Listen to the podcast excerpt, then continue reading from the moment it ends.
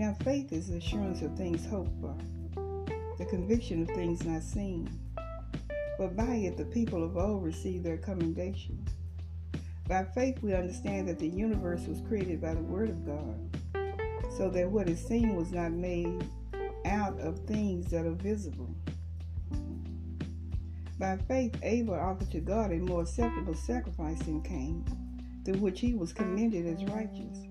God commended him by accepting his gifts, and through his faith, though he died, he still speaks. By faith, Enoch was taken up so that he should not see death. And he was not found, because God had taken him. Now, before he was taken, he was commended as having pleased God. And without faith, it is impossible to please him. For whoever would draw near to God must believe that he exists and that he rewards those who seek him. By faith, Noah, being warned by God concerning events as yet unseen, in reverent fear constructed an ark for the saving of his household. By this he condemned the world and became an heir of the righteousness that comes by faith. By faith, Abraham obeyed when he was called to go out to a place that he was to receive an inheritance. And he went, not knowing where he was going.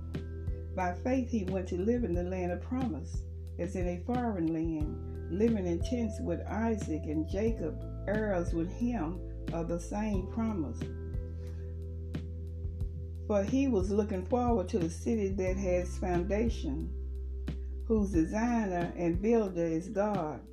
By faith, Sarah herself received power to conceive, even when she was past the age, since she considered him faithful who had promised. Therefore, from one man, and him as good as dead, were born descendants as many as the stars of heaven, and as many as the number of grains of sand by the seashore. These all died in faith, not having received the things promised, but having seen them and greeted them from afar, and having a knowledge that they were strangers and exiles on the earth. But people who speak thus make it clear that they are seeking a homeland. If they had been thinking of that land from which they had gone out, they would have had opportunity to return. But as it is, they desire a better country, that is, a heavenly one. Therefore, God is not ashamed to be called their God, for he has prepared for them a city. By faith, Abraham, when he was tested, offered up Isaac, and he who received the promises was in the act of offering up his only son, of whom it was said, Through Isaac shall your offspring be named. He considered that God was able to even raise him from the dead, from which he did receive him back. By faith, Isaac invoked future blessings on Jacob and Esau. By faith, Jacob, when dying, blessed each of the sons of Joseph, bowing in worship over the head of his staff. By faith, Joseph, at the end of his life, made mention of the exodus of the Israelites and gave directions concerning his bones. By faith, Moses, when he was born, was hidden for three months by his parents because they saw that the child was beautiful and they were not afraid of the king's edict. By faith, Moses, when he was grown up, refused to be called the son of Pharaoh's daughter choosing rather to be mistreated with the people of God than to enjoy the fleeting pleasure of sin. He considered the reproach of Christ greater wealth than the treasures of Egypt, for he was looking to the reward by faith. He left Egypt, not being afraid of the anger of the king, for he endured as seeing him who is invisible. By faith he kept the Passover and sprinkled the blood so that the destroyer of the firstborn might not touch them. By faith, the people crossed the Red Sea as on dry land, but the Egyptians, when they attempted to do the same, were drowned. By faith, the walls of Jericho fell down after they had been encircled for seven days.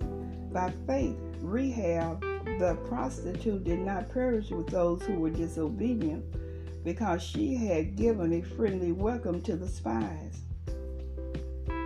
And what more shall I say? For time will fail me to tell of Gideon, Barak, Samson, Jephthah, of David and Samuel and the prophets, who through faith conquered kingdoms, enforced justice, obtained promises, stopped the mouths of lions, quenched the power of fire, escaped the edge of the sword, were made strong out of weakness, became mighty in war, put foreign armies to flight. Women received back their dead by resurrection. Some were tortured, refusing to accept release so that they might rise again to a better life. Others suffered marking and flogging and even chains and imprisonment. They were stoned. They were sawed in two. They were killed with the sword. They went about in skins of sheep and goats, destitute, afflicted, mistreated, of whom the world was not worthy wandering about in deserts and mountains and in dens and caves of the earth. In all these, though commended thoroughly their faith, did not receive what was promised, since God had provided something better for us, that apart from us, they should not be made perfect.